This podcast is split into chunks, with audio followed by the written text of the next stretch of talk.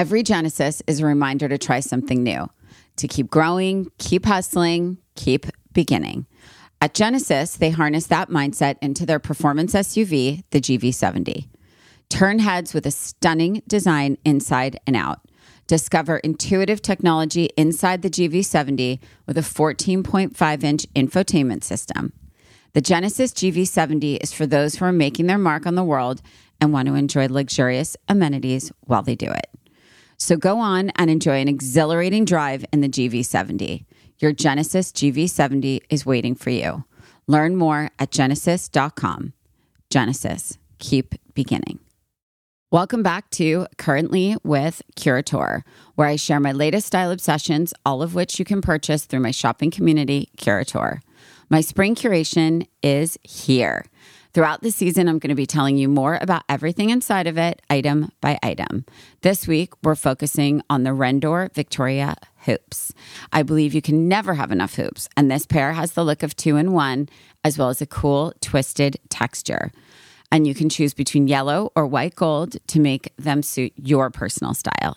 These hoops alone retail for $85, but you can get this entire 5-product curation for just $100 when you start your membership with my code ZOE25, ZOE25. These boxes are in limited supply, so head to curator.com, that's CURATEUR.com to claim this offer now.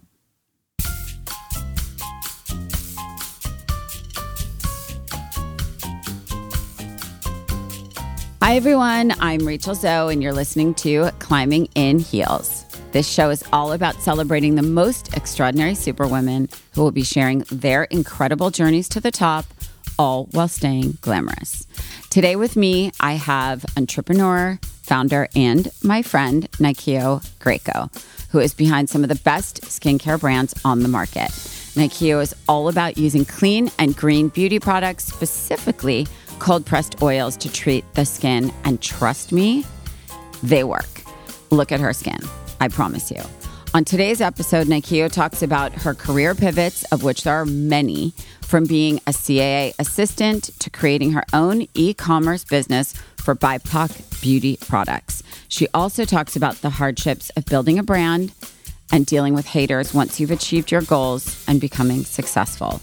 You didn't hear it from me, but this may be one of my very favorite episodes of this season. You are going to learn a lot.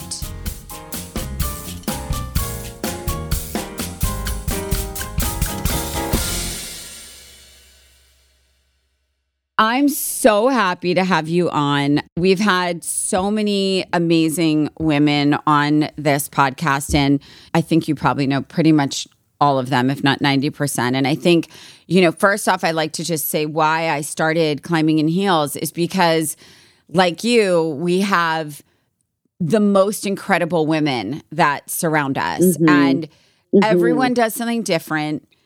Everyone's at the top of their game. And for me, you know, it's been so incredible to watch, like, everyone kind of forge their own path. Some people have gone to a lot of school. Some people have gone to barely any school. Some people have had 100 jobs. Some people started out of their garage. And so I think for me, I wanted to really get into, like, women's paths to the top, because they are so different. And it's called Climbing in Heels because all the women that have been on here are women who really do embrace being a woman and what that means to them. And that, I think, the struggle has been for us coming up over the last, whatever it is, 20 years, call it, fighting for our space, but owning being a woman. And I think there's sort of like, and now it's, I think, becoming easier to be a woman that succeeds. But as you know, it hasn't always been that way. So I think I always like to just start a little bit from the beginning, because I find, and this is, like, you know, as a psych major, and I like to say that my career in styling has really served me as a psychologist over the last 20 years. Well, yeah. But, I mean, amazing. Yeah. But, but I do like to start a little bit as like, who were you as a little girl? Like, were you this like fiery, ambitious, like girl, or were you painfully shy and like, you know, scared of your own shadow kind of kid, or like none of the above? So let's go back. First of all, where were you born and where did you grow up? Like where, how did you come to, how did you come to be in this world? Oh my gosh. I love this. I love this. I love this setup. I love the pod. I'm so excited that you're doing this. And it is so much fun to listen and to watch, you know, the content around the pod and see, you know, hear everybody's trajectory. It's so important. It's our stories. So I am a first generation American of Kenyan descent. I was born in upstate New York and then moved from upstate New York to New York City and New Jersey, where I lived until I was 8 in Wayne. I know we have that Jersey connection. No one else does, by the way. No one else does. Right, right. I think Allie Larder might be our only. Yeah, that's our Jersey girl connection. But when I was 8, I moved to Oklahoma. So my father started the African Studies program at the University of Oklahoma. So one day he came home to New Jersey and he was like, we're moving to Oklahoma. So that's where I was raised. So how did that affect you at 8? Because I think about my son who's 8 and I try and figure out like, I mean, kids are very resilient and very adaptable. And I think, but you know, I have had women on this pod that are like, oh my God, I was moved around 100 times. I never had friends in one place. I had a single mom. So like, how was that? Were you freaked out? Were you excited? Was Oklahoma hard? You know, I actually had a very happy childhood in Oklahoma, but when I got to Oklahoma from New Jersey, you know, I went to preschool, kindergarten, first grade, you know, moved in second grade. And I remember the first day of school, my teacher asking me, you know, do you have any questions? And I looked around the room and I didn't say, you know, where are the other Black people? Of course. I literally said, where are all the Puerto Rican, Italian, and Jewish people? Because I'd never been in such like a homogenous looking room in my entire life. I mean, we lived in Wayne, New Jersey, which is right around the block from New York City. So, you know, my early childhood days were taking all my dance classes. My mom took us into the city every weekend, you know, so that was all I knew up until that point. But you know, surprisingly and luckily I really thrived in Oklahoma. Who knew? By the way, and that's so incredible because you would think the opposite. Honestly, because this was a while ago. Not that you're old, because you're still very young, but 80s. It was the 80s. And, you know, I will say that, you know, I grew up around the Oklahoma City area in Norman, Oklahoma, which is a college town, which definitely recruits people from all over. And I do find that when you grow up in a college town, it doesn't necessarily reflect the small towns around it. So I think I was fortunate to be sort of in the metro Oklahoma City and Norman area. And then was there, you know, all the way through college. You stayed and went to college there. So you really, that's so nice. So you got to stay close to your family. Yeah. They didn't want me to. My parents wanted me to go away. They were like, you've been here for quite some time. It's time to sow your oats. Let's go to Syracuse or somewhere on the East Coast. And I stayed. I was really happy there. And, you know, the transition of growing up in a town and then going to college in the same town is also quite a transition because I moved on campus. I joined a sorority house. See, that's so nice. I think that's so nice because a lot of kids don't want to leave home. So they like go to school nearby. My parents were like, if you're not leaving the state, you're definitely leaving this house. I did get to go, you know, it was nice. I had a place to go do my laundry and drop in for, you know, family dinners and things like that. So but it was lovely. And the transition between, you know, going to Norman High School and then going to OU was dramatically different because then all of a sudden there were all these people that came in from other places with different sort of upbringings, et cetera. So that was an interesting transition. But, you grew up with working parents, both working. Yeah. Okay. Both parents, academia, my mom and dad, both professors, deans, et cetera.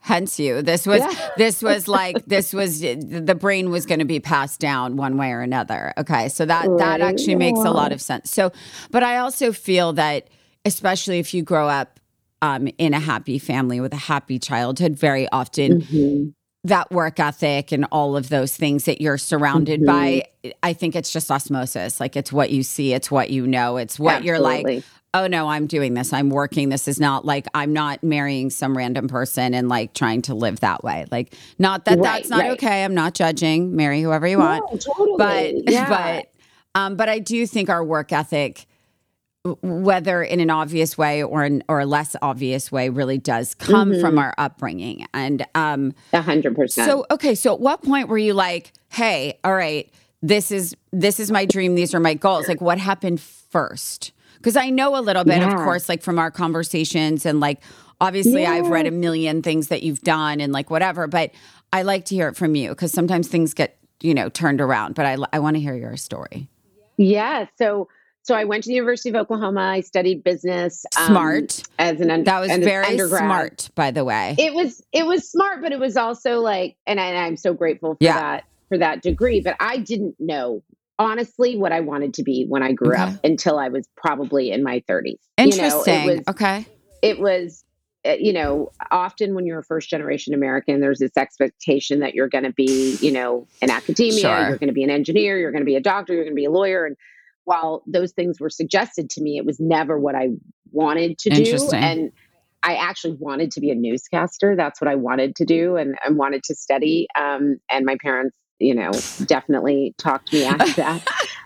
You wanted to get up at 2:00 in the morning and like do makeup at 3 and then go to other places. I wanted to be Diane Sawyer or Connie Chung. Like, I had lofty goals. That's a local name, I understand that, by the way. And by the way, Diane Sawyer is like the queen. I love her. And Connie Chung. I mean, by the way, the same. Everyone's like, who's your hero? I'm like, Oprah, duh. Like, Oprah, duh. Diane Sawyer. Yeah. Love Diane Sawyer. Same category of icons. Mm-hmm. Yes. So when my parents, you know, suggested that I don't study to be a newscaster, I decided that business was well-rounded. Wanted to be a lawyer for a little while, decided that wasn't my path. And so, you know, I was a business marketing major. And I guess in hindsight, I didn't ever plan to go have a marketing job per se. I just wanted to graduate and figure out what I wanted to be when I grew up. But when I was in college, I worked a lot in sports. And so, you know, in Oklahoma, sports is it's a big deal. And so I worked for the men's basketball team. I worked for the men's baseball team at the university and did an internship with ESPN. And so I thought ultimately, you know, maybe I'll work in sports. Maybe I'll be a sports agent. And I ended up moving to LA when I was 23 because I didn't want all the jobs that I was being offered in pharmaceuticals and, you know, investment firms and all those things. I was like, that sounds really boring. Yeah. So I'm going to move to LA and I'm going to be a sports agent. And then, you know, I got here and realized that that was not an easy path. And so I became an assistant at CAA. That was my first out of college job. So entertainment, it's funny because like you grow up in Oklahoma, you come from these super academic parents, you go to this great school, you're a business major, which by the way, in hindsight, like I mean, being a psych major has definitely served me, but I would say if I had to rewind, I would say business can only help you in life, no matter what path you choose, right? Exactly. And it's a great, well-rounded, although I really loved my psychology and sociology classes. I would just run around diagnosing people all day. I diagnose people all day still. But I will say that like, it's funny because, you know, I think for so many people I meet, you know, coming from sort of like New York, LA, like New Jersey, like everyone's like, I want to be an agent CAA. I want to be an agent CAA. But like nobody understands really what that means. It's not cute in the beginning. It's not glamorous. It's not, but there are just endless success stories of the people that really stay and do that. So you're like, okay, I'm this academic person. I want to be in entertainment. There was obviously, to me, there's a common thread here. You wanted, there was something you were seeking because me knowing you on a personal level, you have a very loud, strong voice that needs to be heard.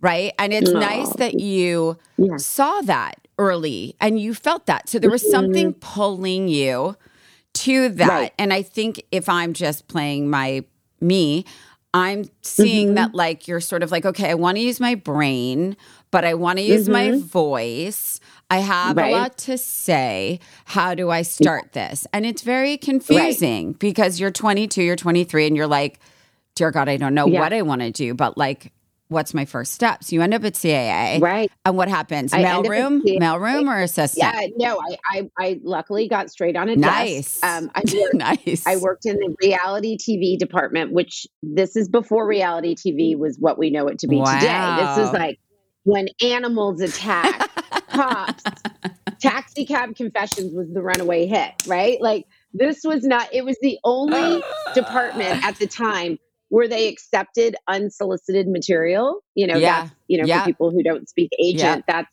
most agencies don't let you just drop off a script, but that's called unsolicited material. But that was allowed because they were just looking for content. And so my part of my job was taking home VHS tapes at night and watching the most messed up ideas for TV shows, like really a true lesson in humanity. So when I say reality TV, people think one thing, but no, this was real. This was real. That's like what Charlie Corwin did, like original media, I think, if I remember correctly. Yeah. Like they were doing a lot of this and they were doing so well. I mean, it was hardcore. That was our first foray into it. So I worked on a desk with actually very lovely agents. So I didn't have, yes, they were agents, but she was kind. Amazing. And so, I was making friends, I was like, ooh, I'm the lucky one. I really lucked out on this desk. And so I worked with her for a while and then, moved on. I didn't necessarily want to do the trainee program. I was pretty sure at that point, I didn't want to be an agent. And so I left and I went to a management company and worked there for a while. And Three Arts, right? Three Arts? Like Molly Madden? Well, first I went to, so I went to Three Arts after. I actually went to a small management company that doesn't exist anymore called Elephant Walk. And then I went and I left and I actually worked with the late Jay Maloney for many years. And then after he passed away, then I went to Three Arts and I worked with Molly. Wow. And then that's when I realized, like, as much as I love the clients, I love the fashion and beauty aspect. I want to be in the makeup trailers. I want to get to know people like you. I want to know the stylist. I want to, it wasn't about reading scripts and finding actors jobs that I found my passion. And it was in that time that I would get so many products. Well, first of all, it was a really interesting time. It was an incredible time for indie beauty. This is like the days of Stila and Hard Candy and all of those incredible brands, coming to the forefront. And then also it was this really interesting time when you started to see actresses on covers as opposed to just models, or actresses sort of diversify their careers by getting, Neutrogena campaigns. And so, this was the very early 2000s. And, by the way, they only wanted celebrities on the cover at that point. Yeah. There was that wave where it was like, there was no models on covers for like a long stretch of time. I remember that because actors sold. Yeah. Yeah. I misprint. But at that time it was exciting because I got to be a part of this sort of evolution in fashion and beauty while still working at a talent management company. And so, I had a lot of products that came across my desk and a lot of really sweet actresses that were like, oh, you can take that home. And I was such a product fanatic. And, it was in that moment, I'd say that was my aha, like 27-year-old moment that I realized that there were all these incredible beauty products coming across my desk. And because I had this Kenyan heritage and learned my first beauty secrets from my Kenyan grandmother, Nyakio, when I was 8, I understood in that moment that the continent of Africa was so underrepresented, especially in premium beauty. And when the most beautiful skin exists there, by the way, let's talk about that. So what is that secret? And the beauty rituals. Like every product I would look at would use like Marula or Shea, but nobody talked about Africa at that time.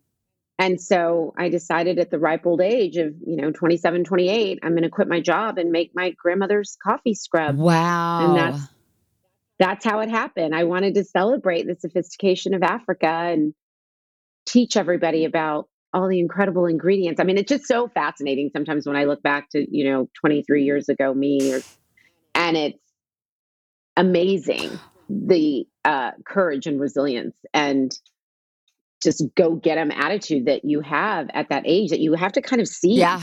It's kind of crazy. And I think, you know, one of the questions I get asked a lot, whether social media or just doing interviews, is like, I'm 35 or I'm 40 or 45. Is it too late to start a new path? And I'm like, there is no age on starting a new path. No. There just isn't. No. You know, there absolutely isn't. I just think there isn't. And I think it takes a lot of trial and error sometimes to find your path. And I think, you know, it's very interesting because I think for you, you got to now combine all these different things that you've learned at all your different jobs. And I think it's important to always step back and be like, okay, if I didn't do that step, right? Like if I didn't do that step, I would have never figured out that I could have done this or that I didn't like doing that. And there's a lot of what ifs, I think, in our lives, right? And a lot of like, our path is always very like, it's very crooked. It's not really like this, right? Yeah. It's not really straight and easy. And I feel like those left and right turns sometimes are what sometimes kicks our ass, takes us 100%. Down. But I think when you get up, you're like, okay, if that didn't almost kill me, I would have never had the courage to just be like, hey, you know what? I'm just doing this because this is what I really love. And now do you feel like, I mean, listen, you're probably working harder now than you've ever worked in your life because it's for you. You have a lot of people involved. You have all these different brands. You are representing. I want to talk about now what you're doing because I feel like you started your own brand, right? And then, you launched 13 Lune. And I want to hear about, I know about it, but I want to share about it. And then I want to hear also, now you recently launched Relevant, which is getting bigger and bigger. So I want to talk about all that too, because, well, first off, the products are amazing. So I want to say that. Thank you so much. Totally like unbiased, unsolicited. She didn't ask me to say that. I'm here to say that they're really incredible. Thank you so much. And I think what you're doing is so important, but also beautiful and smart.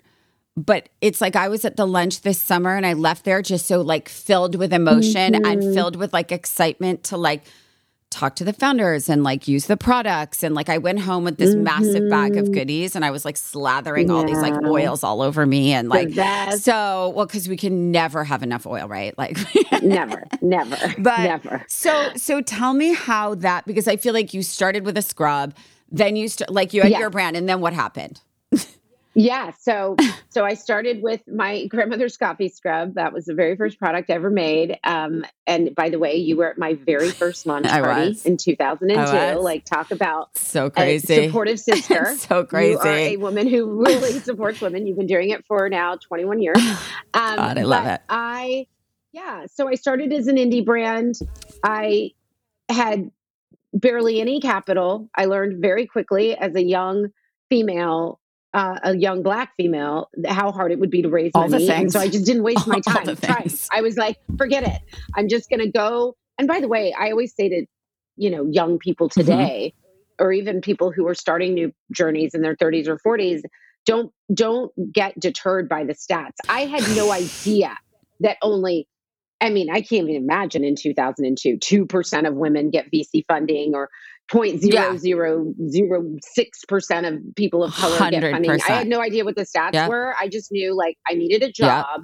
I'd quit my job. I wanted to make this coffee scrub thing work and I needed to make it work. So I got friends and family capital, didn't waste my time when I didn't get return phone calls from VCs or private equity.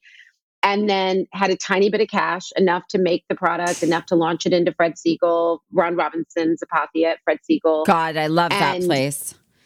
That was the best. He was my very first yes. I always give him credit. He was my first yes in this journey. And then, you know, back in those days, nobody believed LA to be a beauty hub. So you had to have a New York retailer. So I launched at Jeffrey, New York. By the way, also the best. Like that's a thing. Like those are two of the absolute. If it wasn't at Jeffrey's, it didn't exist. Right. Like, best store ever. Best. I miss it so much. But, you know, and then, you know, I couldn't afford a staff. I was shipping and receiving customer service.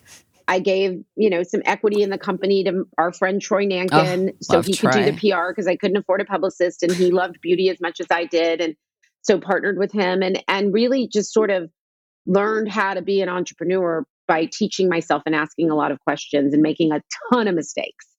And had so many. And how many times do you get asked, do you ever make mistakes? Have you made any mistakes? I'm like hundreds. If you're not making mistakes, you're not actually paying attention if you're not making mistakes or honoring those mistakes because they always lead you to a better lesson. True. And so I had a lot of stops and starts. Most of my stops had to do with the business getting to this level, but I didn't have the capital to take it to that level. And so I would, I mean, that business relaunch, I mean, I can't even remember how many relaunch parties I had for Nyakio. It was like just this running, ongoing, but like the resilience of like, okay, well, I'm going to go away for a little while, try to find some money, you know, help my friend start a t-shirt brand or help this one start a candle brand, help this one get stores. And then I'm back. Do you ever feel like, okay, wait, do you ever feel like you're in the ocean, right? Like, do you ever feel like you're in the ocean swimming out and then like the wave comes and you fall backwards and then you swim and then the wave comes and you go backwards? Yes. That is called entrepreneurship. 100%. It's wild. And so, yeah, there were gut wrenching moments. You know, I always tell people I used to have a real trigger to the word failure because when our kids learned to ride bikes and they'd fall, we didn't look at them as failures. The only failure was not getting back up and trying again. It's true. And so I had a lot of get back up moments in that journey. And then, you know, got to be in amazing portfolios. At one point, I was part of the Gerwich portfolio, which founded Laura Mercier. Yep. And I got to learn so much being a part of this big portfolio. And then they sold, and this happens a lot, especially in beauty. You have a brand and then the big company sells and then you have to move on. And so I did that a couple of times. And hold on, were you having kids at this point? Were you like also having children during this, right? Yes.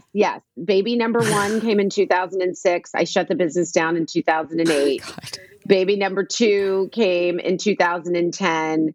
Had to find new investors in 2014. I mean, it was quite, and I'm married to an artist, right? So it was, you know, very much a, you know, yes, we do arts and crafts for a living, but you feel it sometimes. And so it's crazy. You know, it's crazy. But in it all, like I look back at the mistakes. I look at the times I didn't trust my gut. I took bad deals. Yep. I got in business with people I had no business getting in business with. And I knew it. And I knew it.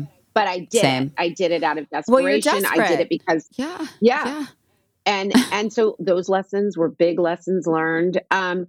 But it was really in 2020 that I found that my passion and my purpose aligned, which is I had been doing this Nyakio beauty dance for 18 years at that point. God, that's the brand so had now crazy. Sold. Yeah, had sold to Unilever in 2017. You know, it was still considered niche and boutique, even though it was a Unilever brand. And it, after the murder of George Floyd, when I tell you in my 18-year beauty career had never received more press, more attention, more sales. And at this point, I didn't even own the company. I just worked there, God. DMs flying at me. And at that point, truth be told, I wasn't thinking about beauty. We were in the middle of a global pandemic. I mean, what were we thinking about at that point? Surviving, right? Like literally like staying alive. Yeah, literally. My husband had almost died of COVID, but he got it in March of 2020 where nobody really knew what was happening. I am Black. Yep. I have two biracial children. Mm-hmm. I was not caring about beauty sales at that moment, but I couldn't believe how many lists, top Black owned, Black shop, follow, et cetera, list that I was on. And so rather than just be pissed about it all, I started shopping the list. Right. That's how I decided to take my pain and turn it into purpose. Yep. Let me just start buying some of these brands. First of all, I was shocked because as someone who had been in premium skincare for 18 years, I'd always thought I was the only, right? Yeah. Now I'm on a list of 500 brands, 100 brands, 1,000 brands that I've never heard of. Get out of here. Had very little distribution. When I went to their Instagrams and started going down a rabbit hole, I couldn't believe how many of them didn't have very many followers, started reading their stories, incredible humans. And I'm like, this is ridiculous. How is it that I never knew they existed? And if I didn't know, no one knew. A Black female founder in beauty, a lot of people didn't know. Sure. Right. And so that's when, you know, Patrick and I, one of my dear friends and co-founder of 13 Lune, we'd been talking about starting something together. We didn't know if we wanted to do fashion. We didn't know if we wanted to do beauty. He had always wanted to do something in beauty. I'd always wanted to do something in fashion. And then it was just this moment of, you know, I'm going to go create the retailer I always wished I had. Wow. And I know what it's like to be them. And I know how hard it is to win at shelf. But I've had the opportunities that they may never see if we don't start something like this. And so that's how 13 Lune was born, to be the first of its kind, truly inclusive beauty retail platform. And, you know, there were beautiful initiatives happening like the 15% pledge and Pull Up for Change, all of this happening in 2020 and permission for Black and brown people to stand up and not have to ask for permission for equality and justice. But it was also very confusing to me that I'm on a list of 500 brands. How's it so hard to get to 13 on shelf? Isn't that bizarre? So I was like, I guess we'll do it. Yeah. But I mean, it's so brilliant. And it's also, I think, just given your history and experience, it's like, you know, I mean, I know personally, obviously, because I know and love you, but like, I know anything that's going on 13 Lune is going to be amazing. Right. So because one would say, okay, why would I go here versus Ulta or Sephora or wherever, right? And I think because you, obviously, like, I'm biased in saying this, but like, you know, right? So I'm saying that, but I think for my listeners and our listeners, it's sort of like, this is the destination to go for. It offers discovery. It's like early days Sephora. You know, I remember when Sephora, you know, first came to the US, and I would walk through there and discover brands I'd never heard of before. Right. And so, yes, 90% of our brands are, you know, created by people of color who make products for everyone, because we also needed to debunk the myth that Black and brown people only make products for ourselves. But 10% that's ridiculous, first of all. It's so dumb. Is the dumbest thing I've ever heard. Sorry. And by the way, like, your products have African ingredients in them. Right. Like whether they're made by a Black or brown person, for sure there's stuff in your cabinet that comes from Africa, I mean, or South America or Southeast Asia. So, you know, it was sad to me how many people in support of me in 2020 would send me DMs when I was still working with the Nyakio brand, and they would say, I really want to buy your face oil, but I don't look like you. Will it work on my skin? And like, my response to that would be like, I hope if I use this oil, my skin will turn into your skin. Like, what are you talking about? Yeah. I'm like, yes, it's face oil. This is just ignorance, though. Yeah. And by the way, everybody has melanin. That's the other teaching moment that I have to do from time to time, is when some people you say melanin rich or melanin period, and people just assume you're talking about, I'm like, no. Every single person in the world has melanin in their skin. Some have more, some have less. That's just I only laugh because I'm just like, oh my God, does this actually still? Yes, it's still a thing. Wow. Entrepreneurs know climbing to the top starts at the beginning. At Genesis, they're all about beginning. It's right there in the name, because the beginning is where the action is. Sure, things are up in the air in the beginning, but that's what makes them thrilling. Genesis has harnessed all that excitement into their performance SUV, the GV70. Turn heads with stunning design inside and out. The GV70 features the silhouette of a coupe and the capability of an SUV. Discover intuitive technology inside the GV70 with a 14.5-inch infotainment system, fingerprint recognition, and available Lexicon Premium audio. Enjoy an exhilarating drive in the GV70 featuring standard all-wheel drive and available electronically controlled suspension, plus exceptional handling and agility. I used to dread driving around LA because of the traffic, the stop and go, the blaring sun, always getting directly into my eyes no matter what time of day it is. But thanks to Genesis and their GV70, driving around here isn't too bad, especially when I'm driving in style. Every Genesis is a reminder to try something new, to keep growing, keep hustling, keep beginning. What will you begin? Learn more at genesis.com. Genesis, keep beginning.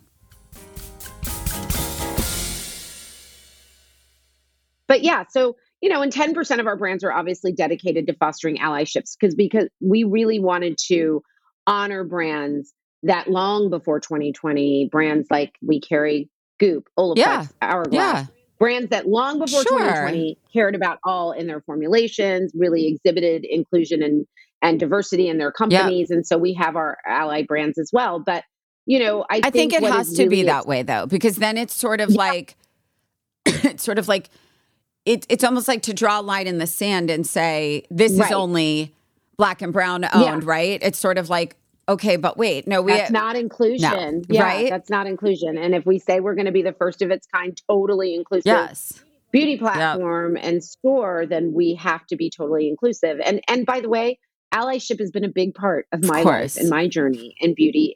And many of our ally brands are founders who helped me when I was an independent founder trying to survive at shelf. And so, you know, we also have big brands that are BIPOC owned, like Pattern and Pharrell's Human Race. Yep. And, you know, and so it's great because what ultimately happens is that we have created a family of brands and we really operate as a family where we all support one another. And yes, the products are incredible. We have the greatest VP of merchandising. She came from Net-a-Porter. Yep. She helped build beauty at Net-a-Porter under David Olson. Her name's Janelle Freeman, also a Black woman. So really, I met her actually. Yeah, she's great. She's the best. I was so jealous of her name, obviously. Oh yeah. I was like, wait, was that your birth name? And she was like, yes. I'm like, ah. She's the best. So yeah, it's been this journey of, you know, we started with 13 Black-owned brands in December of 2020. We now have over 170 brands. How amazing is that? Just opened or about to complete opening 600 stores in JCPenney, opening a flagship store. So it is just, I think the proof is in the pudding and that people want to make their shopping more meaningful. Yep. And I think that's really what we attribute the success that we've had thus far to the fact that people just want to do good and buy great beauty products. Well, let me ask you a question. So, okay, so you've clearly had, there's been a lot of bumps in the road. You've like started and stopped a million times, you whatever. Did you find any of the, because I know for me, and I talk about it very openly, I have always had a lot of females that were not nice to me, that were very awful and very, just threw up every obstacle they ever could for me to fail. And so, and I think now, you know, I think that's probably why I'm so supportive of women, because I do know how much that means. And I do have incredibly supportive women in my life. And I think, you know, when you know the difference, it kind of matters more. Mm-hmm. So I'm curious, like, you know, you've obviously had your own set of obstacles, but I mean, did you ever have to deal with that pettiness, the copycat, the jealousy? Yeah. Did you deal with that? And like, on the flip side of that, right? And then, and then on the flip side of that, is there one person that you're like, this person changed my life? This person, like, so okay, so did you? So you did have haters, you did have copycats, or do you know? It's interesting, or do. It's interesting because, you know, I've always been like, it sounds cliche, just a girl's girl. Like I love females. I have the most incredible group of women in my life. I've been goddess circling since, you know, I was in my 20s with this group of women. And, you know, it's just something that I really prioritize are my female friendships. Half my, you know, my best friend Shannon moved here from Oklahoma because I had no friends. And, you know, like. Wait, Shannon's from Oklahoma? Yes. Shannon and I knew Shannon she was at 17. Oh my God. I don't know why I thought she was from Texas. Yes. We were sorority sisters. We were Kappas together. Oh my God. I rushed her. Wow. But yes. So Shannon's my sister. We used to, when she first moved here, we lived in an apartment with two other people, but it was a 2-bedroom and we slept on twin mattresses next to each other in the smaller bedroom. So this is our dear friend, Shannon Rottenberg, who is also like a badass female. She's freaking amazing. And like a true woman who supports women. But what's interesting is in my journey, I've always felt so supported by women. And if I had haters, I had no idea. In the last 2 years of my life, and I'm about to turn 50, I have experienced it. I was crying to my husband about it last night. Like, wow, a mean girl situation. And it's so interesting because I get very triggered by, you know, and this is like a very supportive husband thing to say is, well, don't worry about it. She's just jealous of you. I'm like, that's what does she have says. To be? It doesn't help. What does she have to be jealous of? I have worked my ass off for 21 years. Uh-huh. I am dedicated to changing lives of other people. Like there's literally room for all of us. I don't believe that there's anything anybody would have to be jealous of me. So it doesn't resonate with me. But I will say, I believe that in success, yes, that's when the haters are going to come. That's true. And I never had experienced that before because I was always trying to get to a level. Yes, sure. I had success with Nyakio, but I was always in the grind, always in the struggle. Even in the high moments, it was still just trying to get to the higher place, et cetera. I'm still on that journey, you know, trying to help others build generational wealth, trying to build my own generational wealth. But I will tell you, whether it's that I'm being seen more because I need to be seen in order to support the mission, whatever it is, I've had a few breakups with girlfriends and it's really freaking painful. It's real painful. And I think you're 100% right. And it is an absolute takeaway. And I'll be honest with you, I've been dealing with it. I mean, look, in reality, and I've talked about this, I've been dealing with it since I was in kindergarten, however, which is insane. But in my business life, probably when I was about, probably since my first job, and don't forget, I'm in fashion. So, it's, you know, you kind of sign up for that, but like, but I will say that from probably 25, from when the first write-up was done about me and my career, my whole... It just, I've been like, just tears. And that, you know, like I have been brought to tears on so many occasions. And with, you know, and it's not like I want to play victim. It's not at all that. It's just more like, why? Right. And I think we just wonder that. And I think you just made such an interesting point that I never really heard it. So sort of like in success, it's sort of like, there isn't jealousy when people are like, oh, she's really having a hard time. This is really hard for her. She's really gotten knocked down. It's like all of a sudden for some delusional reason, I think they think that it's easy or like for some reason you're getting lucky. And I think that for whatever reason, you know, I taught my kids at a very young age when they were old enough to understand. And I will never forget because I was driving with my boys in the backseat. And my little one said, Mommy, what's jealousy? And he had a lisp and it came off like, he's like, what's jealousy? And I was like, and you know what I said? I said, it's the meanest, worst emotion that you'll ever feel. And he said, why? Like hate?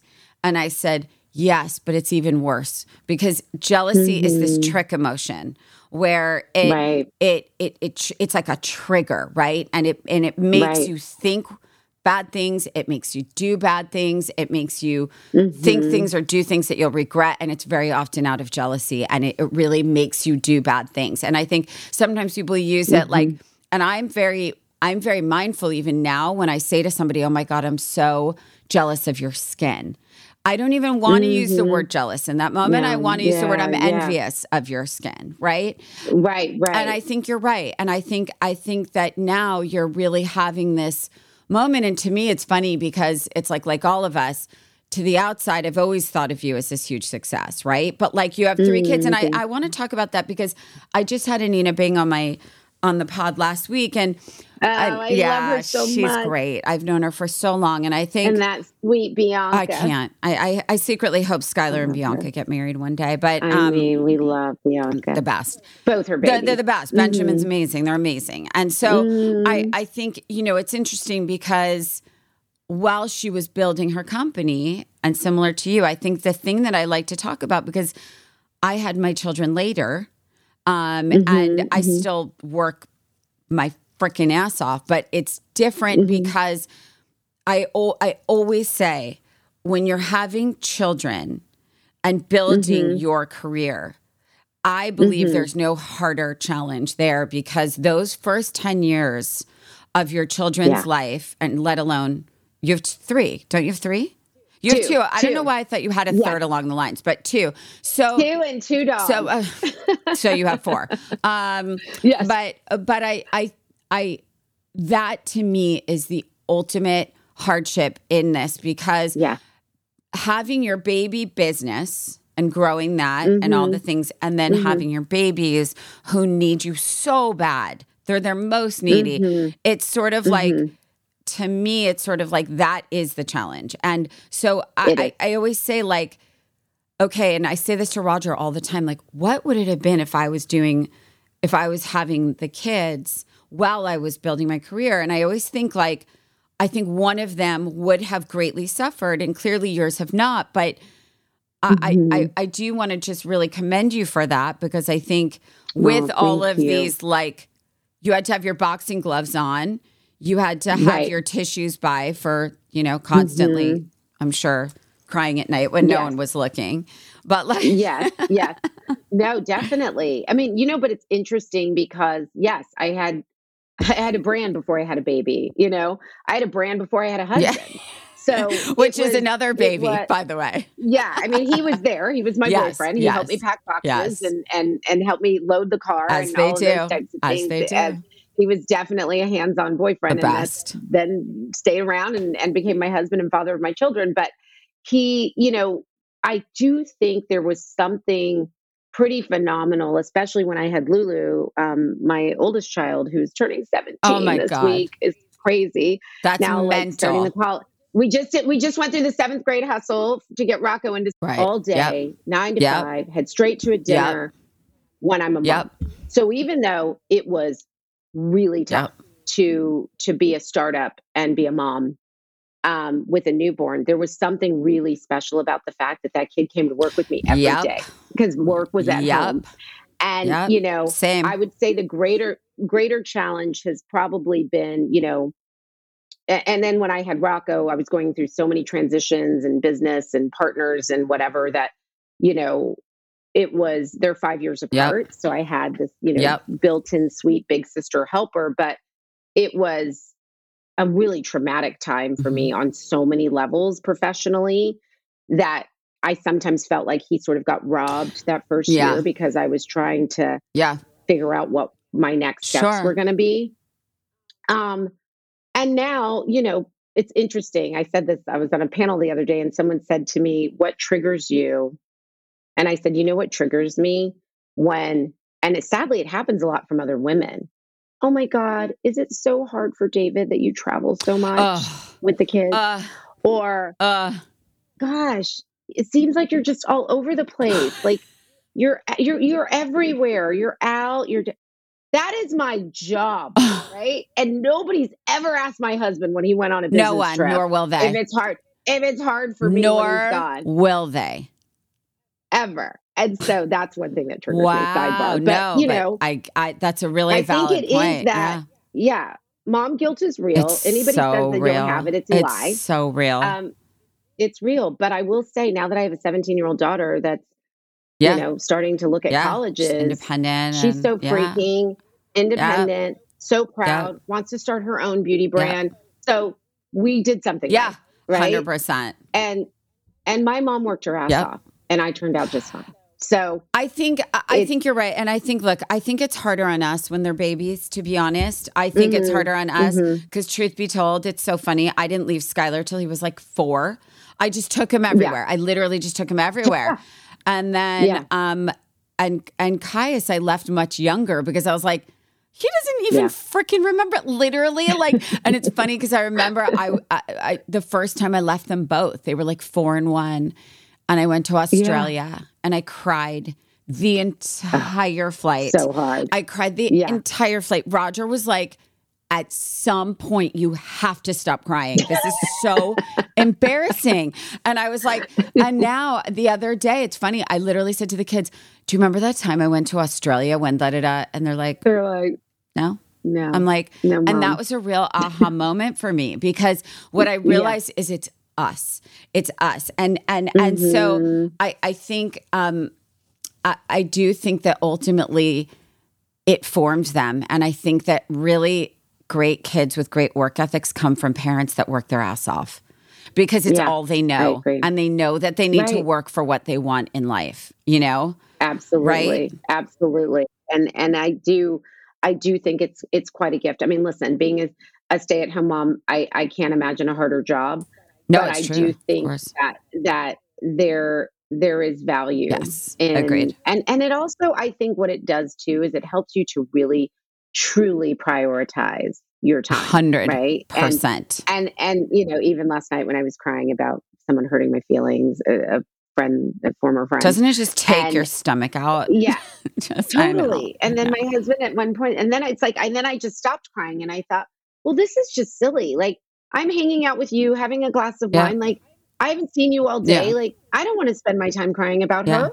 I want to ask you about your day, right? It's that constant prioritization of your moments that I think that you get the privilege to figure out, that and self-care, because without the self-care, all the wheels fall. I got to get better at that because my wheels are falling. No, I'm just kidding. I'm like, my wheels are falling off. I got to get better at that. Mine is real simple. I just take a nap every day. Do like, you? If I can just get an every day. I haven't napped since I was pregnant, but I'm also just not a great sleeper to begin with. So I think that's beautiful. No, you have to practice. It is. I was a terrible nap. My mom said I was the worst napper as a kid. I hated taking naps. Growing up, I never valued a nap. Once I had kids, and I wasn't even that mom that's like, sleep when the baby sleeps. Like, I would just get shit done when the baby was sleeping. And one day I just was so exhausted, like with life and two kids. Like, I remember it was the middle of the day. It was like 1:00 in the afternoon. And I was like, I'm going to go to bed. So wait, is it like a disco nap, like a 30-minute, or is it like a 2-hour? It never be. I set my clock for 37 minutes because it takes me about 7 minutes to fall asleep, 7 to 9 minutes. So I kind of meditate in bed. And then at the end of the meditation, I sort of drift off. You go into this your phone has to be away. So you're forced to get up when it rings. And then you kind of go into this really deep sleep. And at about the 25th, 26th minute, is when the alarm actually gets to the 37th minute. And you feel like a new person. Get out of here. Okay, this is brilliant. And you have to practice it. It's hard. And then once you start doing it, then you crave it. I schedule it. Babe, it would take me 37 minutes to wrap my head around going to sleep. So I can't even, my team literally thinks I'm a lunatic. Like, I literally will text them about something so freaking random at 2 a.m. and then at 5, I suck. I have to really take this away from today. Yeah. The 37 minute midday disco nap. I'm obsessed. Midday disco nap. I'm obsessed. And it doesn't even have to be midday. It could be whatever. I had an 8 a.m. Zoom and a 9 a.m. Zoom, but I don't have anything else till noon. I'm going to do it at 10:30 today. Wow. Like a baby. But I also have the gift of sleeping anywhere. Like, I'm the person that falls asleep on a plane before you take off. I sleep in cars. I actually hate you now. That's okay. No. So that is a gift. I want you to recognize that as an actual gift, because I can't. It is. There's no way I could do all I do if I didn't sleep as much as I do. That's beautiful. There's no way. Well, I love you so much. I'm very excited. I love you too. I am really genuinely. I'm such a fan, and I love you, obviously, as a person, and I've just gotten to know you so much more over the last several years, and I'll never forget our kids playing at Soho House when they were little, and they were cute, and so I hope they reconnect again, but I just, definitely. I love watching what you're doing. I also get very inspired by you every time we speak, and I also love your journey, and I love that it wasn't easy, and I love that you've done it all yourself. I love that you have, when I say yourself, what I mean by that is that you've had to be your own champion to keep going, because you could have quit 1,000 times. 100%. But I'm very excited for what's to come for 13 Lune and for Relevant and all of it. So thank you. I love you madly. Oh my gosh. Love you madly, and thank you for being there for the last 21 years. You are truly, truly the best. And I will always be. So proud of and I will always be. So let's keep doing it. Yes, let's do it together. And please tell me what things I have to slather all over my face to look more like you when I get off the phone. You're so sweet. Just take a nap, Rachel. Right, sure. That's going to be it. All right, my sweet. Have a beautiful day. Go take your disco nap. You too. Thank you. Bye, honey. Bye. It's the time in the show when I answer two listener questions. So let's see what we have today. If you were to wear one dress from the Oscars, which ones would you choose and why? I would have to say, hands down, no questions asked, Cara Delevingne's red Ely Saab couture was absolute perfection from top to bottom. I would wear it. I love everything about it. I love that it was this very subtle kind of sexy moment. I loved how Grace Kelly she looked. I loved the jewelry. I literally looked at that and said, if there was one look at the Oscars that I would have styled exactly the same way without tweaking a thing, it would have been on Cara Delevingne's. Okay. Do you get eyelash extensions? That's really funny. So the answer is I do not, and I have not in 10 years. I did used to get them when they first came out because I thought it was like a dream come true, that I could have like Bardot lashes, permanently. And then I quickly stopped doing them for a few reasons. One, because they broke my actual real eyelashes off, and two, because I found them to be very high maintenance. And as someone who gets their makeup done a lot for shoots and things like that, I found that the makeup artist really struggled with them. And then I really struggled when I was traveling and I would lose some and some would come out and then I couldn't get them replaced. And it was such a thing. And so I do not. I put on individual lashes myself. And it's very easy, and I just do my own. So, and I like being able to take them on and off. So that's what I do. Don't forget to submit your questions for next week's episode. All you have to do is DM us your questions to @ClimbingInHeelsPod on Instagram, and I might just answer your question. Thank you so much to Nyakio for coming on the podcast today and opening up about her life, career, and her goals. Nyakio is truly one of the most thoughtful and passionate people I know, and I can't wait to see what else comes her way. And I have to say, of all the episodes we've done thus far, this one has really the most takeaways in terms of all of you out there trying to build a brand, trying to make a career pivot, trying to, you know, sort of get over your fears of trying to really live out your dreams, no matter how unrealistic they may seem. I think Nyakio has clearly had hurdles to jump over. And, you know, she's here. She's smiling. She's excited. She's more passionate than ever. She's still going, stronger than ever. And, you know, really doing what she believes in. And, you know, I'm certainly a fan. I get very inspired every time I speak to her, whether just, you know, hanging out at a party or, you know, actually interviewing her like today. I learned so much, and I hope you did too. And I really think you're going to love this episode. And don't forget to check out 13 Lune because it's pretty epic. And if you want more Climbing in Heels content, follow me on @RachelZoe and @ClimbingInHeelsPod on Instagram for more updates on upcoming guests, episodes, and all things curator. I will see you next week.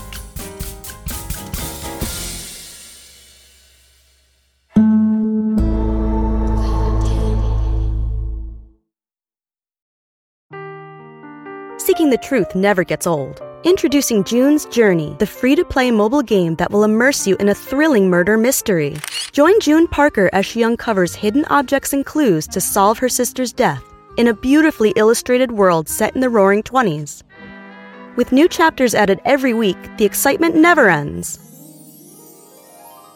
Download June's Journey now on your Android or iOS device, or play on PC through Facebook Games.